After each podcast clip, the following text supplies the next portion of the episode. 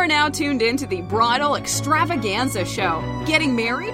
We'll tell you how to do it, where to do it, everything you'll need to know.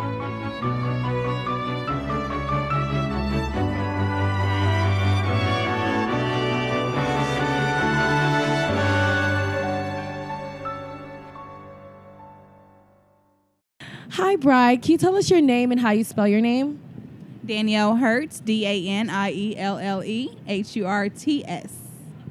And can you tell us how you met your groom? We met at church. Oh, that's so cute. And tell us how he proposed to you.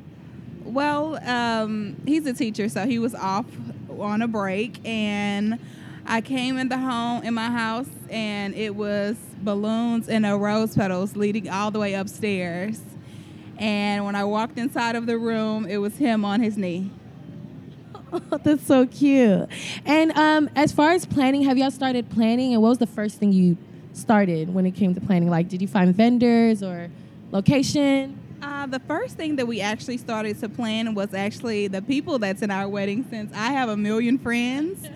So uh, we started planning our people, you know, the bridal party, and uh, we looked for the venue. That was the first thing, because he wanted to get married in March.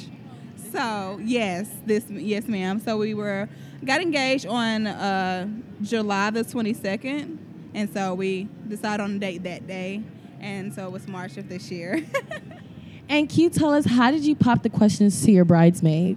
I'm sorry? How did you pop the questions to your bridesmaids? Uh, so I, I'm a drama queen, so I had to think of this uh, this crazy text message and say and tell them that you guys are the chosen ones. So they were like, "Oh my God, wasn't I supposed to get a uh, a dinner or an invitation or something?" I was like, "No, this is about as good as it's gonna get." And has there been any challenges you've had to face in planning your wedding? Yes, it has. Um, well, it's the cake, the dress, because I wanted my matron and my maid of honor in sequence. And so we found an actual dress first, but then when I saw the other sequence dresses that I also love, so I had to go with that. And my dress, it was, it was crazy. I went to like nine different stores, which was really fun, but it's so tiresome. And um, as far as the show, have you been able to see any vendors you'd like to work with as far as your wedding? Yes, I actually um, chose Cake by Debbie. I'm sorry, not Cake by Debbie. Um, Cake by Tammy Allen. So I have this extravagant cake that I want. It's an Eiffel Tower cake, and I want a large cake topper made into an Eiffel Tower. And she's willing to make it, so I'm going for her for my cake. And um, is there any advice you would like to give future brides on preparing their wedding days? Oh, gosh, this is going to be a book.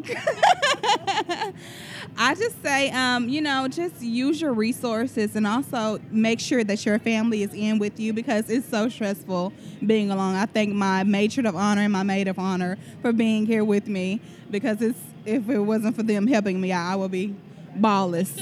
I would be bald. And our final question, um, if you have a hashtag for your wedding, can you please tell us your hashtag? Oh, gosh, a hashtag. Um, my hashtag would be... Oh, it's going to sound so ghetto.